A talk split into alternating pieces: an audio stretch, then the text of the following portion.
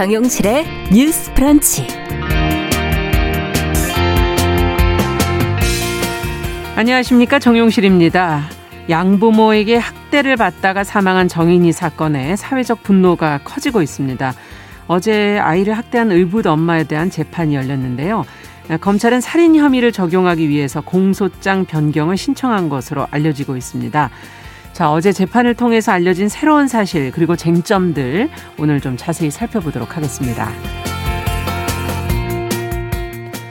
네, 시끄러운 세상에 맘 상하는 뉴스들 속에서 잠시 마음을 가다듬고 싶어질 때가 있죠. 아, 그럴 때 잠시라도 좀 책에 빠져보는 건 어떨까 하는 생각이 드는데요.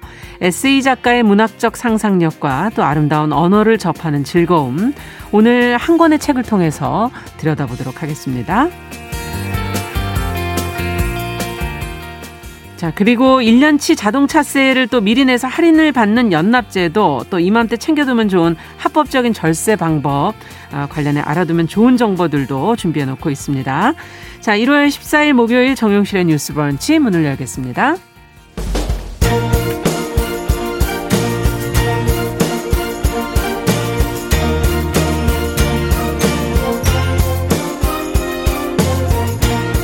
여성의 감수성으로 세상을 봅니다. KBS 일라디오 정용실의 뉴스 브런치. 여러분의 의견을 기다립니다. 문자는 샵 9730으로 보내 주세요. 짧은 문자 50원, 긴 문자 100원이 부과됩니다. KBS 모바일 콩, 유튜브를 통해서도 무료로 참여하실 수 있습니다.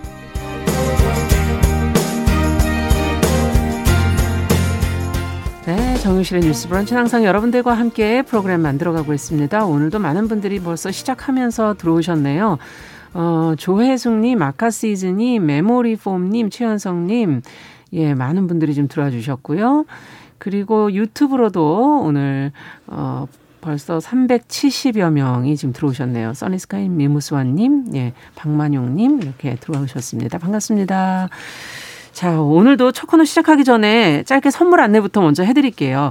자, 이번 주 다음 주 지금 청취율 조사 기간입니다. 조사 전화가 이렇게 올 때가 있어요. 우리 청취자분들께. 그럼 잊지 마시고 듣고 계신 정용실의 뉴스 브런치 얘기해 주시고요.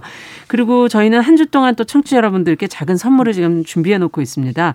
생방송 중에 문자와 콩으로 참여해 주신 분들 가운데 매일 다섯 분을 선정을 해서 정용실의 뉴스 브런치 로고가 인쇄된 면 마스크도 어, 준비해 놓고 있습니다. 있습니다. 휴대전화는 샵 9730 짧은 글 50원 긴 글 100원에 정보 이용료 부과되고요. KBS 라디오 어플리케이션 콩은 무료로 들어오실 수 있습니다. 자, 선정되신 분들은 방송이 끝난 뒤에 담당자가 연락을 드릴 거고요. 홈페이지에 방송 내용 게시판에 선정 여부를 확인하실 수 있도록 올려놓도록 하겠습니다. 자, 많이 참여해 주시고요. 어제도 많이 들어오셔서 저희가 또 유튜브로 들어오시는 분들도 오늘 어떻게 좀 더 참여하시면 어, 참가해 주신 분들에게도 또 선물을 준비하도록 따로 또 준비를 해 보도록 하겠습니다. 자, 그럼 뉴스픽 시작하죠. 서론이 좀 길었네요. 많이 기다리셨어요. 어, 더 공감 여성정치연구소의 송문희 박사님 안녕하세요. 네, 안녕하세요. 전혜연 사평론가 안녕하십니까? 네, 안녕하세요. 자, 어제는 재판이 중요한 재판이 두 개나 있었어요. 그래서 좀 오늘 그 내용을 먼저 좀 두 개를 좀 살펴보도록 하겠습니다. 먼저 어 양보모에게 학대받다 사망한 정인이 사건 어 이 재판 어제 열렸는데 살인 혐의 적용 여부에 대한 관심이 상당히 높았습니다. 근데 어 적용이 됐다는 것이 이제 어제 보도가 됐죠. 그 내용과 함께 재판 과정에서 새롭게 나온 내용들이 있는지 어, 보도 내용을 좀 먼저 정리하고 저희도 어, 같이 고민해 보도록 하겠습니다. 전혜연 평론가께서 좀 정리해 주시죠. 예, 먼저 이 소식을 전하기 전에요. 어, 입양 자체를 부정적으로 보는 것에 대한 시각이 생길까봐 우려하는 또 음. 의견이 있기 때문에 그런 부분 다시 한번 말씀을 드리고요. 어, 이 문제의 핵심은 사실은 아동 폭력, 가정 내에서의 폭력 문제이기 때문에 그렇죠. 입양이 주 요인은 아니고 다만 이제 입양 과정에서의 어, 발생된 문제들은 또 고쳐야 된다라는 주장이 같이 제기되고 있기 때문에 음. 그런 부분에 편견이 조장 조장될까봐 좀 미리 말씀을 드립니다. 네.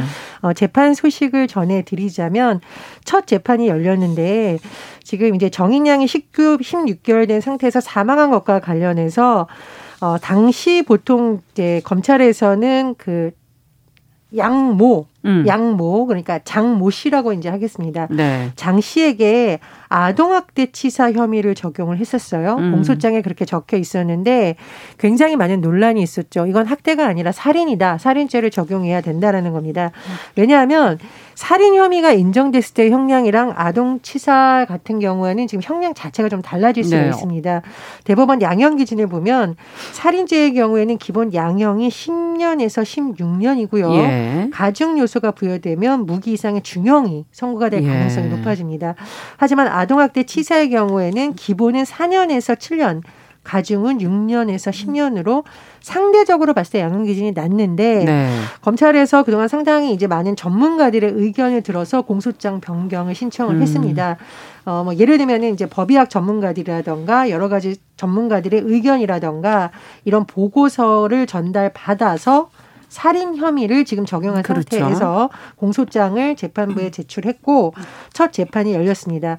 검찰 같은 경우에는 이것이 살인이다라고 계속 주장을 하고 있는데 살인이 되려면 사망 원인에 대해 설명을 해야 되잖아요. 음. 사망 원인이 발로 밟는 것을 비롯해서 복부, 그러니까 배 부분에 가해진 강한 외력에 따른 췌장 파열을 비롯한 복부 손상, 그리고 과다 출혈 이렇게 검찰은 결론을 내렸습니다. 네.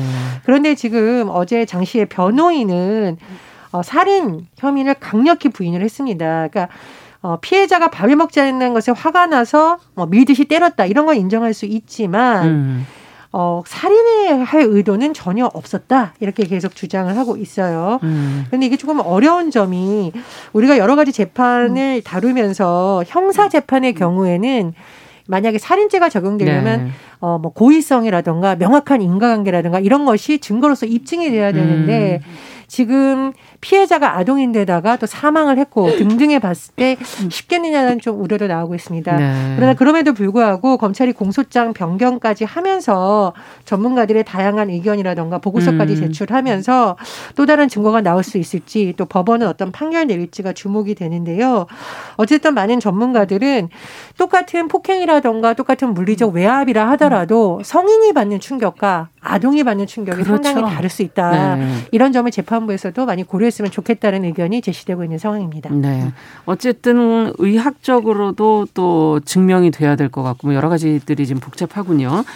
어, 피고인 쪽에서는 아무래도 살해 의도가 없었다는 점을 계속 또 어, 주장하지 않을까 하는 그런 생각도 들기도 하고 두 분은 어떻게 보셨는지 앞으로 그러면 남은 재판 과정에서 어떤 점을 저희가 좀 더 주목해야 되고 어, 들여다봐야 될지 얘기를 좀 들어보죠.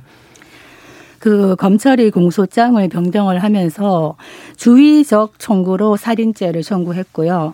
예비적 청구로 아동 학대 치사를 청구했습니다. 음. 이게 뭐냐면 만약에 살인죄가 받아들여지지 않는다면은 아동 학대 치사로라도 처벌해 달라는 거거든요. 네. 예비적 청구를 안 하고 그냥 살인죄만 청구했을 경우에 만약에 재판 과정에서 살인의 고의나 미필적 고의를 입증하지 못할 경우에는 무죄가 나올 수 있기 아, 때문에 아, 그렇죠. 이렇게 한 건데 검찰이 처음 단계부터 사실은 살인죄로 기소를 했었어야 되는 게 아닌가라는 의견이 있죠. 네. 이게 그냥 아동 학대 치사로 갈 뻔하다가 언론이 보도를 하고 국민들의 그 어떤 음. 붕괴가 높아지다 보니까 검찰이 공소장을 변경한 게 아닌가. 그래서 검찰이 수사 과정에서 충분히 검토 못한 점이 송구하다 이런 얘기를 하는데 네. 앞으로 아동 학대의 이런 범죄에 대해서 검찰이나 경찰이 좀 더 심각하게 초동 조사를 그렇죠. 해야 된다 이 생각이 들고요. 두 번째는 이 장 씨의 변호인은 아동 학대 치사도 인정하지 못하는데 어떻게 살인죄를 인정하느냐 이렇게 얘기를 합니다. 음. 그래서 아이를 떨어뜨렸다라고만 얘기를 하고 있기 때문에 검찰이 증명해야 될 것은 음. 발로 밟는 등 정도의 어떤 강한 외력이 있었다는 그런 행위를 입증을 해야 되는데 사실 집에서 벌어진 일이기 때문에 뭐 CCTV가 있는 것도 아니고 그렇죠. 이런 부분을 어떻게 입증할 것인가가 결국에 관건이 될 것이다. 그런데 뭐 굳이 입증을 하자면 엄마와 아이밖에 없는 상황이고 아빠도 뭐 몰랐다고 지금 하고 있는 이런 상황이기 때문에 네. 그렇다면 하면 어떤 다른 외부적 요인이 개입되지 않은 상태에서 아이가 이런 식으로 어, 뼈가 여러 번 절단됐다 음. 붙었고 또 췌장이 파열될 정도의 이런 외력이 있었고 이런 의학적인 소견 그리고 무엇보다 아이의 몸이 증거가 아닌가 그렇죠. 이런 것들을 해서 아마 검찰이 입증하려고 하지 않을까 이런 생각이 듭니다. 네, 어떻게 보십니까? 그러니까 지금 아동학대 관련해서 살인죄 인정된 최근의 사례를 보면 2013년에 울산에서 일어났던 학대 사건이 있습니다. 그런데 예. 이게 1심에서는 살인 혐의가 무죄가 나왔었습니다. 1심에서는 네, 그렇습니다. 이제 엄마가 7살 의붓 딸을 마구 때려서 숨지게 한 혐의로 기소가 됐었는데 예. 살인의 예. 고의성이 입증되지 않는다라고 무죄가 판결이 난 사례가 있었기 때문에 아마 검찰이 그런 것을 굉장히 많이 검토를 했을 거라고 그렇겠죠. 보고요. 그런데 항소심 재판부에서는 징역 18년이 오히려 선고가 됐어요. 음. 뒤집어진 건데 왜 그러냐면 네. 흉기가 아니라 맨손과 맨발로 때린다고 하더라도 즉 일곱 살 아이에게 성인의 손과 발은 흉기나 다름 없다. 아, 맞습니다. 저는 이 판결을 굉장히 주목을 네. 했어요. 우리나라에서 왜 아동학대에 대한 조사가 제대로 안 이루어졌을까를 잘 봐야 된다는 지적이 많이 나옵니다. 예. 그 경찰이 특별히 나쁜 사람이어서 물론 뭐 그럴 가능성도 배제할 수는 없겠습니다만은 아동 학대라는 것이 가정 내에서의 폭력에 대해서 우리가 굉장히 둔감하기 때문에 음. 이거를 살인으로 갈 수도 있다는 생각을 못 했다라는 거죠. 그렇죠. 그래서 아동 학대가 심각한 살인죄가 될 수 있다라는 것이 이번 판결에서 굉장히 중요하게 봐야 될 지점이거든요. 네. 말씀해 주셨듯이 검찰에 가기 전에 경찰 단계에서부터 세 번이나 신고가 들어왔을 때 만약에 맞아요. 이것이 아이의 목숨을 위험하게 할 수 있는 위험한 행동이라는 것을 인지했다면 어땠을까? 조금 더 더, 그렇습니다. 조사가 더 깊게 조사 들어갔겠죠. 네. 그리고 아동이 피해자인 경우에는 직접 진술을 할 수 없기 때문에 전문가들을 투입해서 더 면밀하게 살피는 노력을 음. 했으면 어떻을까라는 굉장히 아쉬운 부분이 많이 남습니다. 네. 그래서 판결도 중요합니다만 이 판결이 이르기까지의 과정을 역으로 짚어서 어떤 과정에서 무엇이 잘못됐고 이런 잘못된 판단을 내리게 된 원인을 정말 살펴봐야 이런 일이 좀 안 일어나지 않을까 그렇죠. 이런 생각이 들었고요. 두 번째로 이번에 민법 제 915조에서 자녀 징계권이 삭제가 됐잖아요. 예.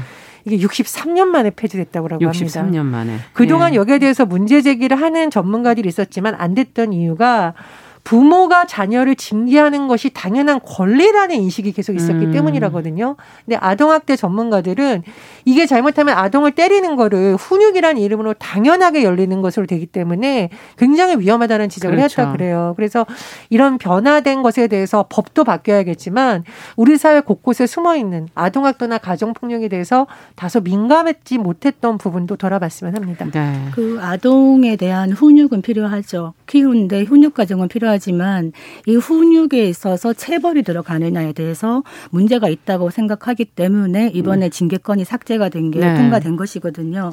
아까 그 말했던 입양에 대한 시선을 얘기했는데 이번 사건이 나고 나서 제 주변에도 입양을 생각하고 있던 분들이 좀 더 망설이게 된다 음. 이런 얘기를 하는 걸 듣고 사실 보육원에서 입양을 기다리고 있는 많은 아이들이 있는데 이런 사건 때문에 하나이라도 더 되지 못하는 게 아닌가 싶어서 음. 입양 사실 친부모 학대가 더 많죠. 그렇지만 입양 가정도 우리가 돌아봐야 되기 때문에 그럼요. 이런 얘기를 하는 건데 네.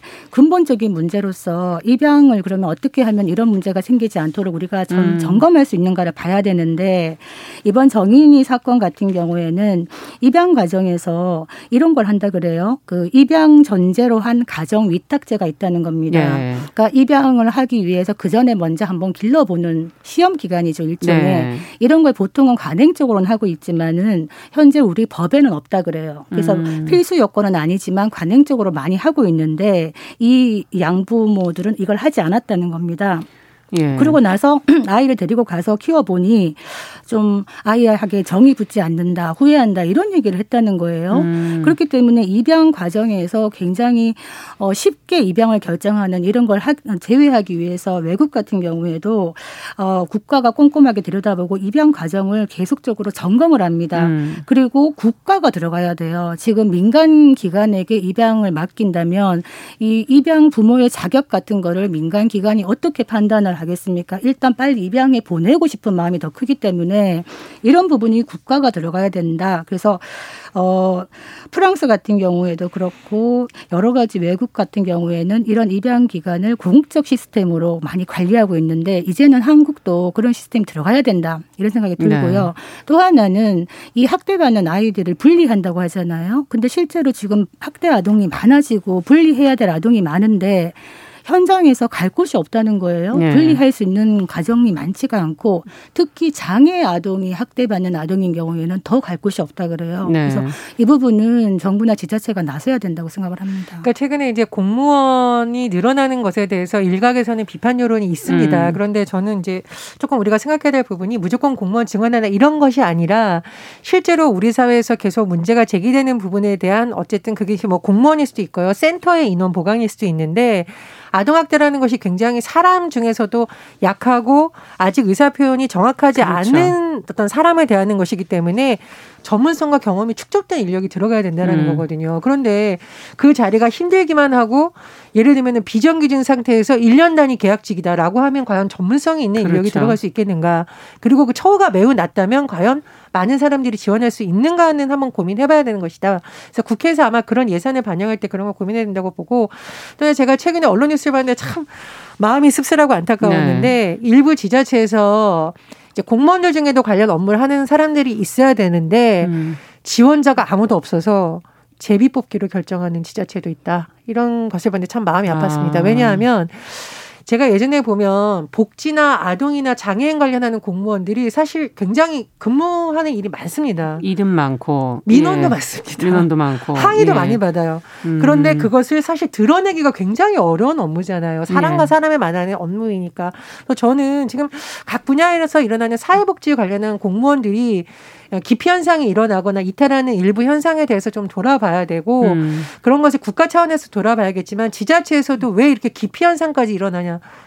지금 온 나라가 이 문제 해결해야 된다고 하는데 현장에서는 안 된다는 그렇죠. 거거든요. 예. 그런 문제도 좀 이번에 좀 세심하게 들여다봤으면 합니다. 이런 뭐 사회복지 담당 그런 공무원 분들이나 이런 쪽에 종사하는 분들한테 뭐 장애 특수교육도 마찬가지고요. 현장에 어려움이 큽니다. 이분들한테 사명감만 요구할 것이 음. 아니라 적절한 보상과 지원이 이루어져야지 그렇죠. 지속 가능하다. 그리고 또 하나 덧붙일 거는 우리나라가 아직까지 내 뱃속으로 낳은 아이와 또 입양한 아이에 대한 사회적인 인식이 굉장히 괴리가 좀 있어요.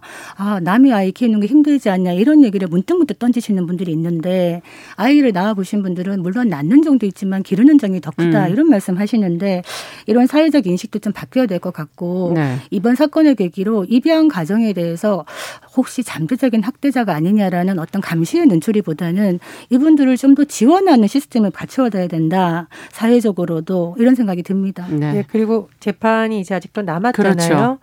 어, 검찰이 어쨌든 공소장 변경을 하기 위해서 음. 전문가들한테 의뢰를 하면서 어, 알지 못했던 부분이라던가 의학 소견서라던가 아, 전문가들이 볼 때는 그렇죠. 이런 위험 요소가 있다라는 것을 받아들였듯이 앞으로의 재판 과정에서도 어, 증명이 쉽진 않겠지만 검찰의 노력이 매우 중요하다 네. 그런 당부를 드리겠습니다. 반성문 예. 제출했다 그래요 부모가 예. 양부모가 이거 강경 요인으로 들어가면 안 될 것 같고요 네. 혐의를 계속 부인하는 것 이거 가중 요인으로 들어가야 되는 게 아닌가 네. 생각이 듭니다. 어쨌든 어떤 판례가 나오느냐가 또 다른 아동 학대 부분에서의 또 모범이 될 수 있는 부분이기 때문에 저희도 같이 관심을 가지고 지켜보도록 하겠습니다. 자, 하나 더 재판을 더 들여다보도록 하죠. 정부 코로나19 방역 활동을 방해해서 감염병 예방법 위반 혐의로 지금 기소가 된 신천지 이만희 총회장에 대해서 법원이 무죄 판단을 내렸다는 그런 내용인데요. 어, 어떻게 된 것인가 궁금해 하시는 분들이 많아서 관련 내용 저희가 정리해 보고 어, 한번 같이 고민을 해보도록 하죠. 송 박사님께서 좀 정리해 주시겠어요? 예, 그 지난해 2월 18일에 대구 신천지 교회에서 처음으로 그 교인이 확진 판정을 받고 나서 대구에 그 코로나가 엄청나게 많이 번졌죠. 그랬죠. 지금 그 최대 코로나 그 신천지 확진자가 5,213명입니다. 예. 단일 집단으로는 최대입니다. 예. 그런데 당시에 이, 이 총회장이 그 감염병 예방법을 위반했다. 왜냐하면은 그 정보나 신도 명단을 제대로 공개하지 않아서 역학 조사를 방해했다. 이렇게 음. 고발당한 겁니다. 거기에 대해서 어 수원지법 1 지금 1심인데요. 어떻게 얘기를 했냐면 네. 이 역학조사 자체와 자료 제공 요청이 구분돼야 된다. 이렇게 보면서 사실 방역당국이 감염 여부와 관계없이 모든 시설과 교- 고인 명단을 요구한 것은 역학조사에 해당하지 않는다 하면서 감염병 예방법 무죄라고 밝혔습니다. 그래서 어, 나머지 그런데 나머지 부분에서 뭐 신천 나머지는 어떤 부분입니까? 어떤 부분이 있냐면은 평화의 궁전이라는 그 연수원을 지었는데 이 과정에서 교회 자금 50억 원을 가져다 있어서는 횡령함 혐의 네. 이런 것들은 유죄로 판단했고요. 또 그 신천지 행사를 하면서 자치단체 소유 시설을 허위로 사용한 이런 것들에 대해서는 한 건을 또 유죄로 인정을 했습니다. 네. 여기에 대해서 쟁점은 사실 이 방역 조사의 범위를 어디까지 볼 것이냐는 것이거든요. 그러니까 또 하나는 저는 감염병 예방 말고 횡령은 형량이 어느 정도 되나요? 지금 징역 3년에 집행유예 4년을 받았습니다. 네. 그럼 네. 감염병 예방으로 유죄를 감염병 예방법은 예. 무죄입니다. 예, 무죄인데 만약에 유죄가 된다면 이거는 그 부분은 형량은 아직 알 수 없나요? 그 부분은 최저 최소 이제 법정형이 징역 2년 이하 2년. 아, 또는 예. 벌금 2천만 원 이하. 그리고 지금 감염 이거는 형량은 큰 차이가 없군요, 양쪽이 다. 그런데 이 부분이 왜 쟁점이 되냐 하면 네. 사실 법원에서는 이 부분에서 우리나라가 재형 법정주의 기본이 아니냐. 그렇죠. 재형 법정주의라는 거는 확장 해석을 금지하는 것이다. 이렇게 해서 역학조사 방해의 범위를 굉장히 좁게 본 것이고요. 아. 그 다음에 검찰의 입장에서는 역학조사를 위한 자료 제공 요청도 역 학조사 아니냐. 이렇게 음. 보는 거죠. 그렇다면 이게 어떻게 구분이 되느냐 이렇게 검사는 좀 미묘하네요. 미묘하죠. 그래서 네. 법원은 일단 좁게 봐서 지금 1심을 판단한 것인데 네. 여기에 대해서 그 신천지 피해자 연대가 있어요. 네. 이 피해자 연대에서는 여기에 대해서 어, 문제가 있는 판결이다 이렇게 얘기를 하고 있고 예. 신천지 측은 그 이 감염병 예방법 무죄에 대해서는 환영한다. 그렇지만 나머지 자금 횡령 등 이런 혐의에 대해서는 항소하겠다. 이렇게 네. 밝혔습니다. 자, 근데 이제 지금 국민들이 이것을 바라보는 그 시선도 상당히 중요하리라 저는 생각하는데 국민의 법 감정과 어, 조금은 다른 결과가 나오지 않았나 하는 생각이 들거든요. 두 분은 어떻게 보셨습니까? 이게 이제 우리가 뉴스브런치에서 형사 재판을 다루면서 이게 네. 법적인 걸 굉장히 재판부에서 엄격하게 적용할 경우 현행 법 에서 봤을 때는 무죄다라는 네. 것으로 해석이 되는 경우도 있거든요. 이게 잘못 지금 우리 해석을 들으면 이런 걸 해도 괜찮다 이렇게 해석하시면 안 됩니다. 그럼요. 법적으로 이것이 혐의가 적용이 돼서 처벌을 할 수 있느냐를 법원은 맞습니다. 판단하는 거고요. 우리가 시민의식이라든가 현재 감염병 상황에서 우리가 취해야 될 어떤 규범 같은 것을 얘기하는 것은 조금 또 다른 영역이다. 그래서 네.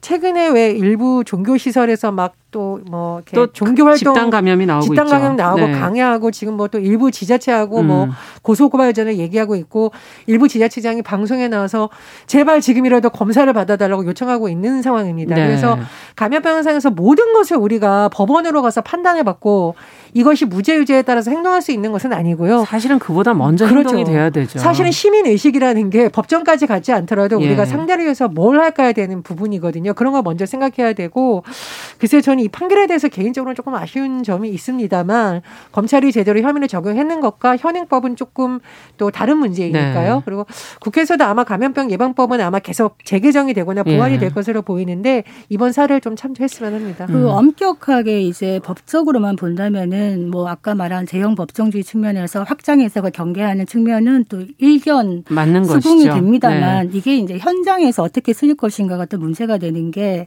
이게 잘못하면은 잘 못된 사인을 줄 수가 있다. 그렇죠. 현장에 어떤 거냐 이런 경우가 또 있을 때 지금도 아까 말한 그 무슨 또 종교 시설. 에 지금 벌써 3천 명이 넘는 분들이 네. 명단이 다 체크가 안 되기 때문에 단체나 개인에게 구상권을 청구하겠다 고발하겠다 음. 이러고 있는 상황인데 이분들이 계속 계속적으로 만약에 신도 명단을 낸다든지 이런 데 협조하지 않았을 때 네. 의도적으로 자료를 안 제출하거나 이러는 걸 어떻게 막을 것이냐 네. 이런 현장에 문제가 있을 수 있다 이 생각이 음. 듭니다. 네.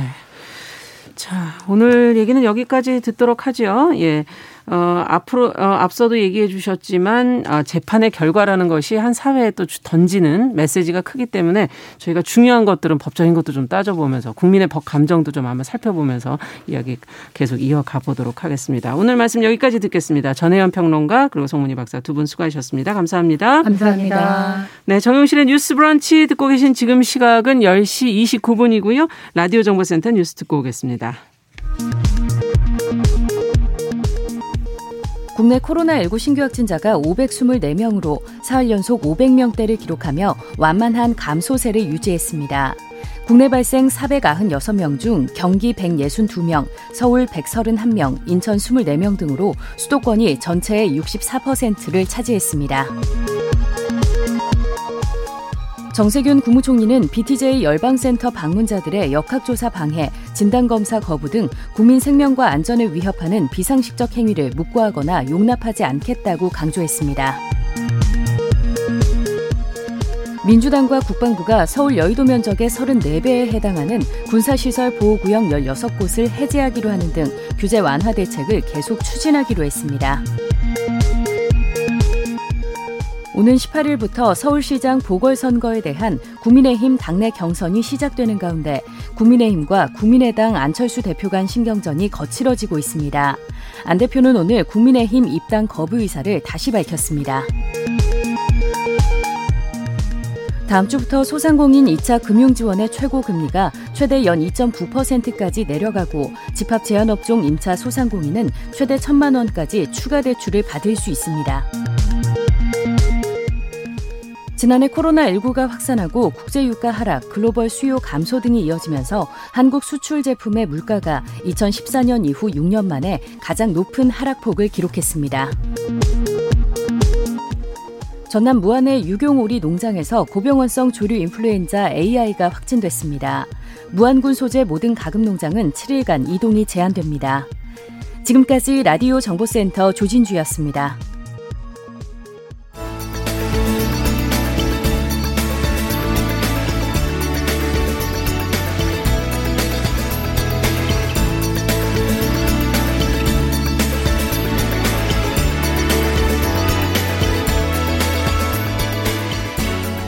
세상을 보는 따뜻한 시선. KBS 일라디오 정용실의 뉴스 브런치. 매일 아침 10시 5분 여러분과 함께합니다. 네, 정용실의 뉴스 브런치 듣고 계신 지금 시각 10시 32분입니다. 이번에는 인터넷 검색어를 통해서 네티즌들이 관심을 가졌던 이슈들 살펴보겠습니다. 검색어 뉴스. 오늘도 시선 뉴스의 박진아 기자 자리해 주셨어요. 어서 오세요. 네, 안녕하세요. 네. 이번 주는 또 어떤 키워드가 검색이 됐을까요? 네, 이번 주도 정말 많은 키워드들이 있었는데 예. 오늘은 조금 알뜰살뜰한 정보를 좀 찾아봤습니다. 알뜰살뜰한 정보. 네, 첫 번째 키워드가 자동차세인데요. 네. 1월은 자동차세 연납이 가능한 달입니다. 연납 연납이라는 건 연이어서 한 번에 낸다는 네, 얘기인가요? 네, 한 번에 이제 올해 자동차세를 음. 넣는 건 내는 건데요. 이렇게 연납을 하면 할인을 받을 수가 있습니다. 음. 서울시를 포함한 대부분의 지역이 자동차세를 1월 중에 일시 납부하면 연세액의 9.15%또 세액공제를 받을 수 있는 이 연납 신청을 이달 말까지 받는 건데요. 네.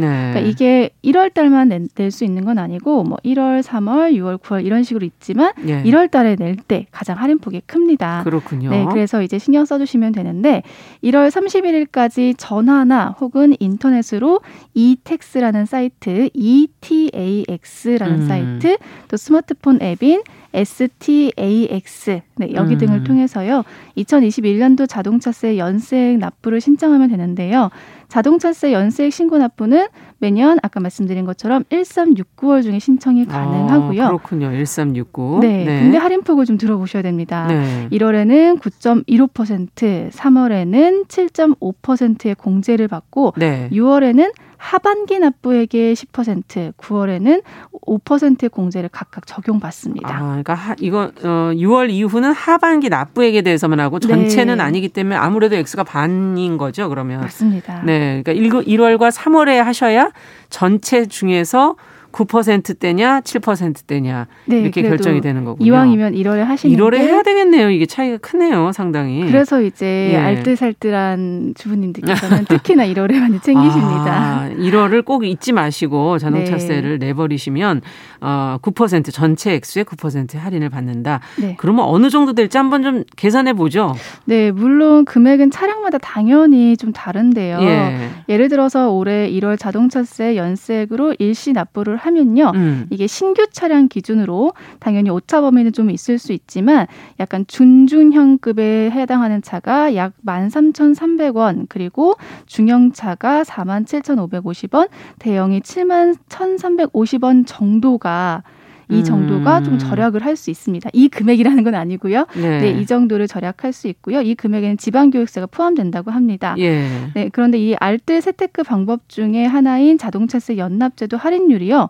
기존에는 사실 10%대였습니다. 그래서 줄은 거예요, 그러면? 네, 그래서 어 좀 왜 줄었지 이렇게 의아해 하실 수가 있는데 예. 기존에 같은 경우는 자동차세 연납은 1월 신청은 10%, 3월은 7.5%, 6월은 5%, 9월은 2.5%의 할인을 적용했었습니다. 예. 아니 왜 근데 지금 이런 걸 좀 늘려줘야 될 때 아닌가 그렇죠. 너무 힘들 텐데 다들. 네, 예. 그게 조금 아쉬운 부분인데요. 아쉬운데요, 진짜. 네, 할인 제공폭 같은 경우 매년 조금씩 축소나 변경될 수 있기 때문에 음. 그래서 작년 기준으로 알고 계신 분들은 조금 오해하실 수 있지만 변경됐다는 거 아, 미리 체크해 그럼 이걸 해마다 다르게 하는 건가요, 할인율이? 매년 이제 이게 조금씩 다릅니까? 달라집니다. 아, 이것도 확인하셔야 되겠네요, 네, 사실은. 네, 네. 그래서 일단 올해 할인율은 1월 같은 경우 9.15%다 아. 이렇게 기억해 주시면 됩니다. 네. 한편 자동차세를 미리 다 연납을 하고 나서 다른 시도로 이사를 가는 경우들이 있으세요. 예, 그럴 수 있죠. 어, 그럼 난 다 냈는데 다른 시에 가면 또 내야 되는 건가? 어, 이렇게 어, 생각하실 맞아요. 수 있는데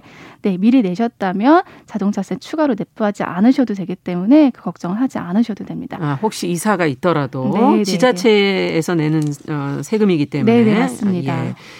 자, 어쨌든 축소되었긴 하지만 알뜰살뜰하게 또 살림을 챙기시는 분들한테 또 소중한 어, 한 푼한 푼이기 때문에 저희가 챙겨드렸고, 어, 이보다 사실 더 큰 게 있잖아요. 그렇죠. 지금 1월에. 연말정산입니다. 네. 연말정산 정말 정말 제가 12월에도 한번 말씀드린 적은 있지만 예. 사실 너무 매년 하는 거지만 너무 많이 헷갈려 하세요. 이게 네. 1년에 한 번 하니까 그 한번 더 챙겨 주셔야 돼요. 그렇죠. 예. 네, 그래서 이제 국세청에서도 많은 사람들이 연말정산과 관련해서 좀 궁금해하는 내용들이 아. 있다고 해서 그걸 좀 모아봤습니다. 네네. 그 중에서도 좀 많이 찾으시는 내용을 제가 발췌를 해봤는데요.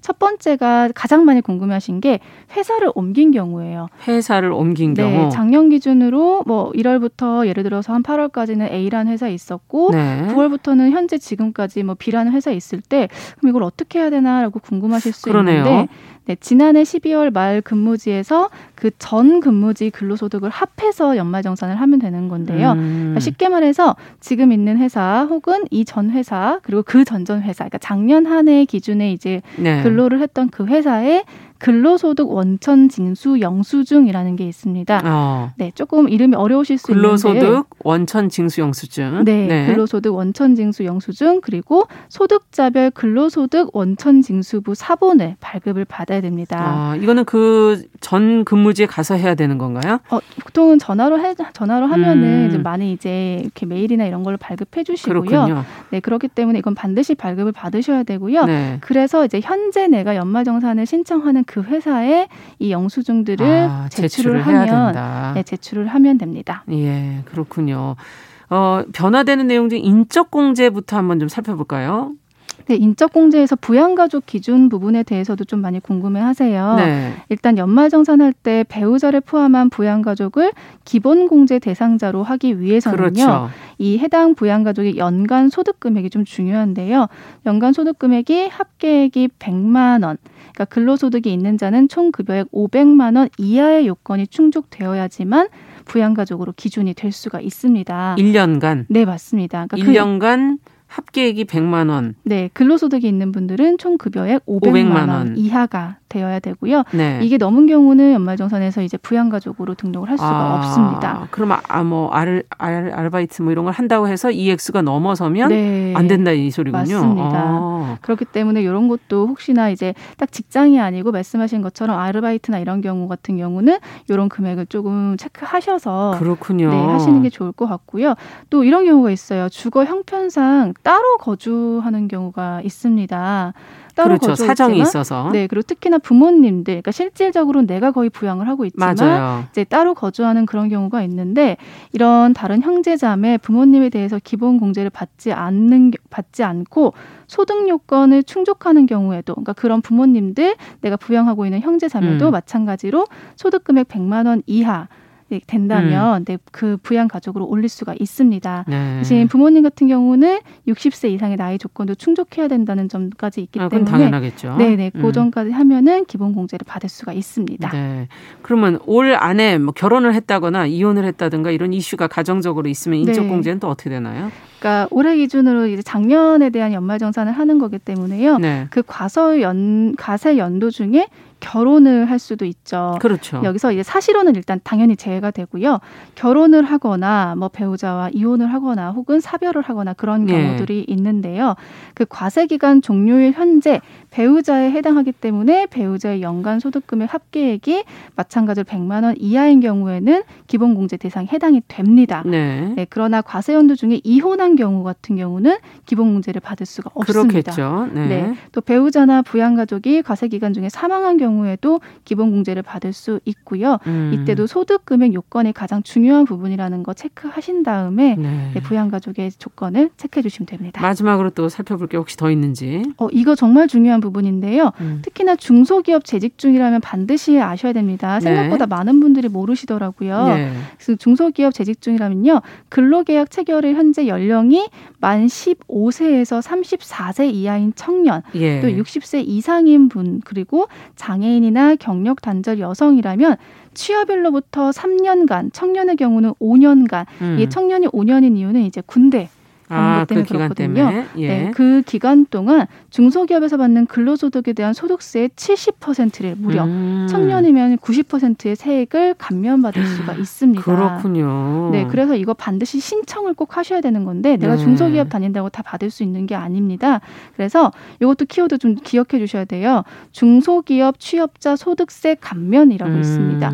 이 키워드를 치면 관련한 내용들을 확인해 보실 수 있기 때문에 그거 반드시 작성해서 연말정산 담당자에게 꼭 제출해서 신청을 하셔야지만 아. 이 금액을 네 감면 안 그러면 이거는 뭐 모르는 거잖아요. 네 맞습니다. 이게 본인이 하셔야 되는 거네요. 그래서 사실 회사에서 담당자가 알려주면 네. 좋은데 이걸 진짜 모르시는 분들이 많기 때문에 어, 네. 내가 해당이 되는 것 같다고 하면 반드시 말씀하셔서 신청을 하시는 게 중요합니다. 네, 앞서 얘기해 주신 중소기업에 재직 중인 네. 예, 청년 그리고 또 그 외에 60세 이상인 분들, 장애인, 경력 단절 여성까지를 포함해서 네, 네 세액 감면 받으실 수 있는 거 잘 챙기셨으면 좋겠고요.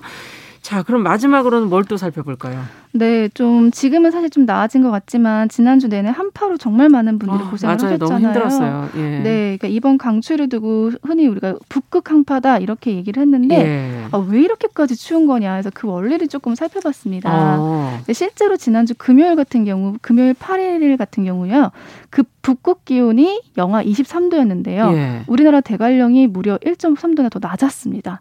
북극보다 더 낮았다고요? 그러니까 진짜로 어. 북극 한파라는 말이 그냥 한 말이 그럼 한파는 일로 오고 그쪽은 따뜻해졌다는 얘기인가요? 그, 그 전보다는? 그 그쵸. 근데 저희가 워낙 음. 이제 추워졌다는 거죠. 그래서 어. 아 진짜 어떻게 이렇게 한반도가 북극처럼 이렇게 추워졌냐 그러니까요.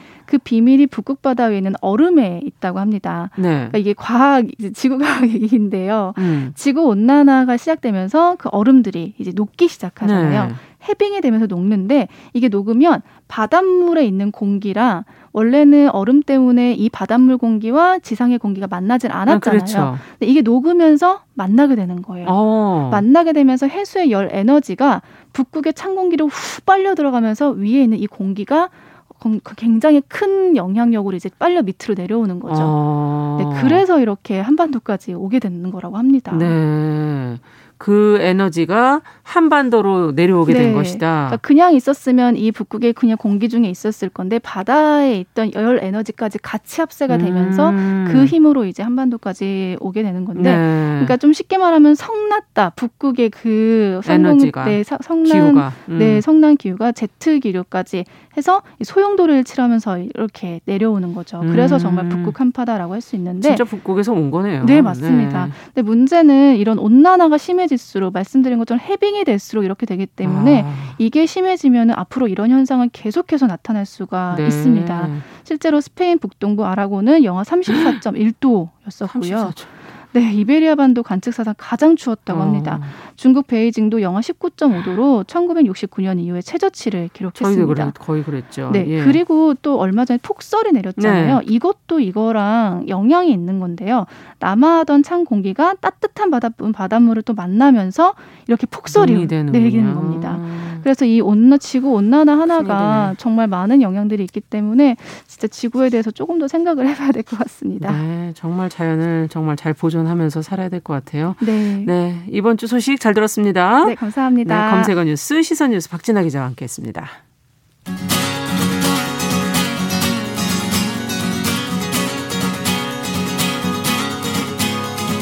함께 가면 길이 됩니다. 여러분과 함께하는 정용실의 뉴스 브런치. 월요일부터 금요일까지 방송됩니다.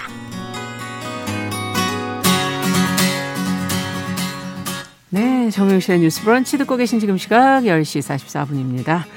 자, 이번에는 작은 서점주의 개성 있는 안목으로 신간을 골라서 소개해드리는 그런 시간이죠. 앞서도 이 시간만 기다린다는 분도 계셨어요. 자, 동네 책방 고요서사에 오늘은 차경희 대표 자리해 주셨습니다. 어서 오십시오. 네, 안녕하세요. 네. 자, 새해가 됐어요. 네. 네. 서점가에 뭐 새로운 소식이 또 있습니까? 아, 이게 새해가 되어서 그런지 모르겠는데 네. 이 연말 연초에 신간 소식들 사이에서 새로 창간된 잡지들이 굉장히 음. 여러 종 눈에 띄더라고요. 그래서 좀 아까워가지고 간략하게 음. 소개를 해드리려고 합니다. 네. 이 매거진 G라는 게 또 창간이 됐는데 여기서 G는 Good and General Question이라는 뜻으로 네. 매호마다 질문을 달리하는 인문 무크지라고 해요. 예. 창간 후 후의 질문은 나란 무엇인가? 라는 좀 큰 질문이죠. 음. 근데 재밌는 거는 이런 질문에 통계 물리학자라든가 뭐 사회학자, 뇌과학자, 미생물학자 같은 각 분야의 저희가 이제 평소에 잘 만나볼 수 없는 분야의 필자들이 주제가 되는 질문에 관련된 글을 실어요. 네. 그리고 각 글마다 디자인이나 전달 방식이 굉장히 다양한 게 또 특징이고요. 그렇군요. 그리고 또 문예지 백조라는 게 이제 복간이 됐는데 노작 홍사용 문학관에서 1920년대에 3호까지 발행했던 문예지라고 해요. 어. 그거를 100년 만에 복간을 하는데 이 4호라는 이름으로 이제 발행이 되기는 했거든요. 예. 근데 가장 당대의 젊은 지금 문학인들의 시와 소설이 실려 있고 또 레트로토피아라는 코너에서는 에세이나 비평들이 함께 실려 있는 음. 4,900원이라는 굉장히 저렴한 아, 문예지예요. 그래서 한 번쯤 사보셔서 읽어보시면 만족하실 음. 만한 내용들이 있을 것 같아요. 어, 매거진치. 네. 네. 근데 지금 단행본 독자들도 좀 많이 사라지고 있고 뭐 네. 패션 잡지, 뭐 영화, 라이프 이런 잡지들 폐간 소식도 사실은 많아서 맞아요. 이게 참 신기하게 느껴지네요. 네, 이게 저도 새로운 잡지들의 출연이 반갑기도 하면서 예. 과연 지속이 될 수 있을까라는 걱정도 좀 되는데요. 음. 그런데 작년에 이 창간된 한편이라는 인문 잡지가 있어요. 예. 근데 이게 1년 만에 정기 구독자 5천 명을 넘어서서 굉장히 좀 이슈가 네, 됐거든요. 네. 이례적이다라는 생각이 들면서도 어 쩌면 인터넷에서 좀 단편적 정보들을 음. 손쉽게 얻고 있잖아요, 지금. 아. 그런데 인문이나 문학 분야에서는 어쩌면 믿을 만한 필자들이 잘 쓴 긴 호흡의 글들을 기다리는 사람들도 있는 게 아닌가 하는 아. 생각도 또 들더라고요. 네. 그리고 출판사 입장에서는 새로운 필자를 또 발견해내는 창구가 되기도 하고 음. 그래서인지 인문 문학보다 더 좁은 영역을 다루는 잡지들도 창간이 됐습니다. 네. 이 아마 들어보셨을 수 있을 것 같아요. 지금 꽤 화제인데 서울 리뷰 오브 북스라는 서평 전문지가 음. 계간지로 만들어졌거든요. 이 제목이 익숙한 분도 계실 수 있는데 뉴욕이나 런던 이라는 이제 도시에서는 40년 이상 된 전통 서평지가 아. 있어요. 뉴욕 리뷰 오브 북스라는 이제 비슷한 제목인데 이 교묘한 책 광고와 주례사 같은 서평 사이에서 좋은 책을 가려 읽는 법이라는 음. 광고 문구를 내세우면서 잘 쓰인 서평을 접하고 양서를 발견하게 해준다라는 이제 모토를 가지고 창간이 됐고요. 네. 또 하나 특이한 잡지가 물결이라는 제목으로 동물권이나 비거니즘에 대한 이슈를 다루는 음. 잡지가 또 나온다고 해요. 네. 이제 곧 창간호가 나올 예정인데 동물권 단체 동물 해방 물결에서 이름을 따왔고 여기에 활동가들을 중심으로 비건 운동에 앞장서는 연구자, 예술가, 언론인들의 글을 만나보실 수 있다고 네. 합니다. 정보는 많아졌지만 사실은 그것이 과연 진짜일까 네. 하는 의문들을 가진 사이에서 네. 뭔가 잡지들이 새롭게 좀 더 깊은 얘기들을 해보겠다 이런 어, 시도로 느껴지네요. 네, 맞습니다. 네. 잡지이긴 하지만 단행본 못지않은 사유나 좋은 작품을 음. 만나볼 수 있는 계기가 되면 좋겠습니다. 그러네요. 오늘 우리는 그럼 어떤 신간을 만나볼까요? 네, 오늘도 이제 소개를 해드리는 게 좀 긴 음. 호흡을 갖고 읽으면 좋을 음. 에세이예요. 스가 아쓰코라는 일본 작가의 유르스나르의 구두라는 어. 에세이입니다. 네. 이 스가 아쓰코는 유명 작가는 아니에요. 예. 근데 에세이를 좋아하는 독자들이나 에세이를 써보고 싶은 분들 분들 사이에서는 꽤나 신뢰가 높은 작가로 알려져 있거든요. 음. 저도 이제 뭐 한수희 작가 등 여러 에세이스트들에게 추천받은 기억이 있어서 저작들을 읽게 됐는데 음. 이력이 독특합니다. 어떤가요? 이 1929년에 일본에서 태어난 뒤 프랑스와 이탈리아에서 유학을 했고 이탈리아인 남편과 결혼한 뒤에는 코르시아 서점이라는 음. 서점을 이제 함께 운영하기도 했어요. 그리고 이탈리아어로 일본 문학을 번역하는 일을 하다가 아. 50대 후반부터 잡지 에세이를 발표했다고 해요. 야. 그리고 61세에 밀라노 안개의 풍경이라는 첫 책을 출간했는데 이 첫 책으로 여류 문학상과 고단샤 음. 에세이상을 바로 수상을 첫 하는 책으로 네.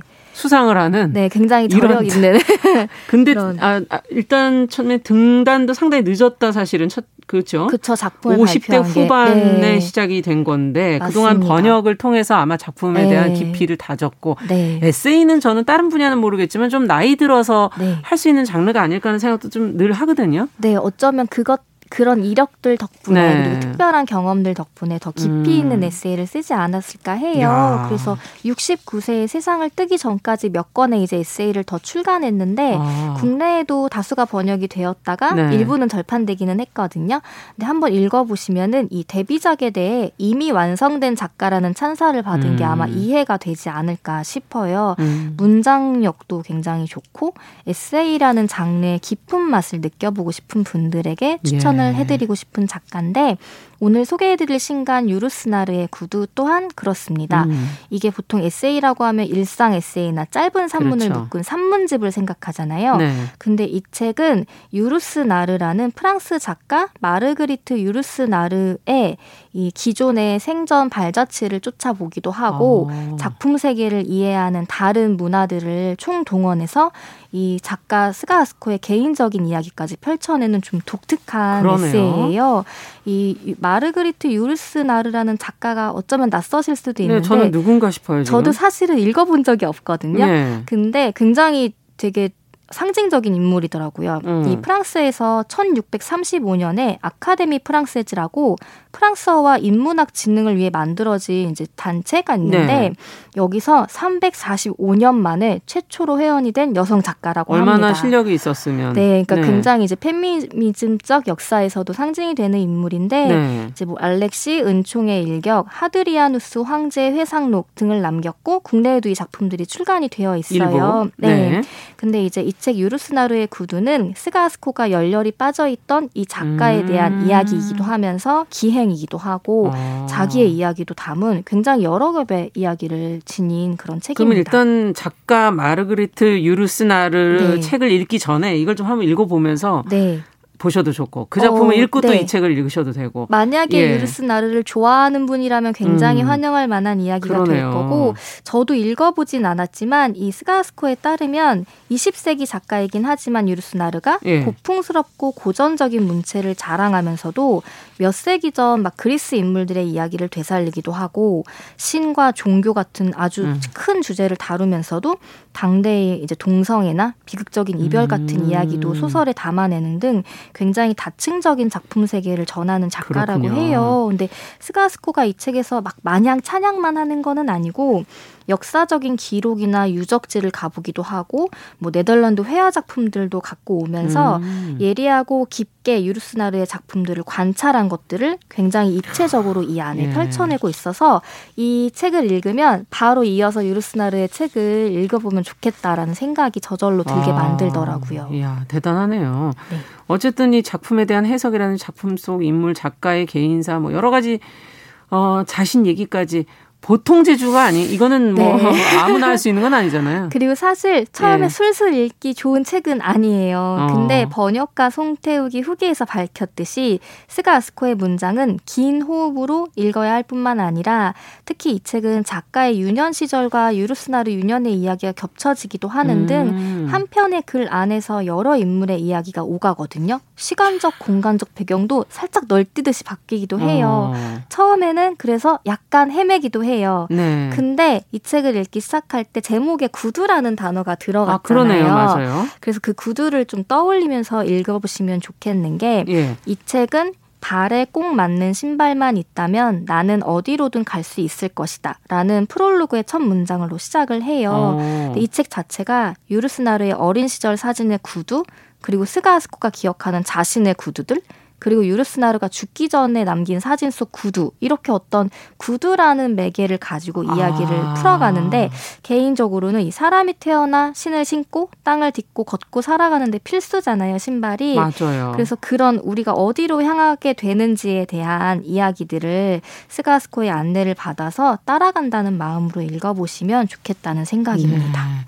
이 구두가 사실 너의 신발에 내가 너의 신발 신어본다 이런 식으로 여러 가지 비유로도 맞아요. 쓰이고 있기 때문에 네, 네. 그한 사람의 삶을 말하는 것이 또 구두일 수도 네, 있겠다는 그런 네. 생각도 들고 네. 좋아한다는 게 작가를 좋아한다는 게 결국은 자신의 어떤 부분과의 연계성 속에서 맞아요. 좋아하는 게 아닌가 하는 그런 생각도 들기도 하고요. 네, 인상 예. 깊은 예. 게 자신의 이야기와 유루스나르스 유루스나르뿐만이 음. 아니라 여기에 하도리아누스라는 황제가 등장하는데 네. 이 인물까지의 이야기도 겹쳐지기도 하는 등 굉장히 세기를 뛰어넘는 아. 이야기들이 동시적으로 발생을 해서 굉장히 흥미진진합니다. 다 얘기할 수 없으니까 네. 저희는 읽어보도록 하겠습니다. 네. 오늘 동네 책방에서 골라주신 어, 스가 아스코의 에세이 유루스나르의 구두 같이 읽어봤습니다. 말씀 잘 들었습니다. 네. 차경희 대표 수고하셨습니다. 고맙습니다. 자, 정용실의 뉴스 브런치 이제 마칠 시간인데요. 오늘은 0910번님 6788 0176 0733 7659번님 유튜브로 참여하신 분 중엔 써니스카이님 미무스와님 콩으로 참여해 주신 분 중엔 조혜숙님 세 분은 청취자 게시판에 연락처 비밀 게시글로 연락처를 거기에다 비밀 게시글에 비밀글로 남겨주셔야 저희가 연락을 드리고 선물을 보내드릴 수 있습니다. 오늘 여덟 분에게 저희가 선물을 드렸습니다. 잘 챙겨주시기 바랍니다. 자, 목요일 순서 여기서 저도 인사드리고요. 저는 내일 오전 10시 5분에 뵙겠습니다. 감사합니다.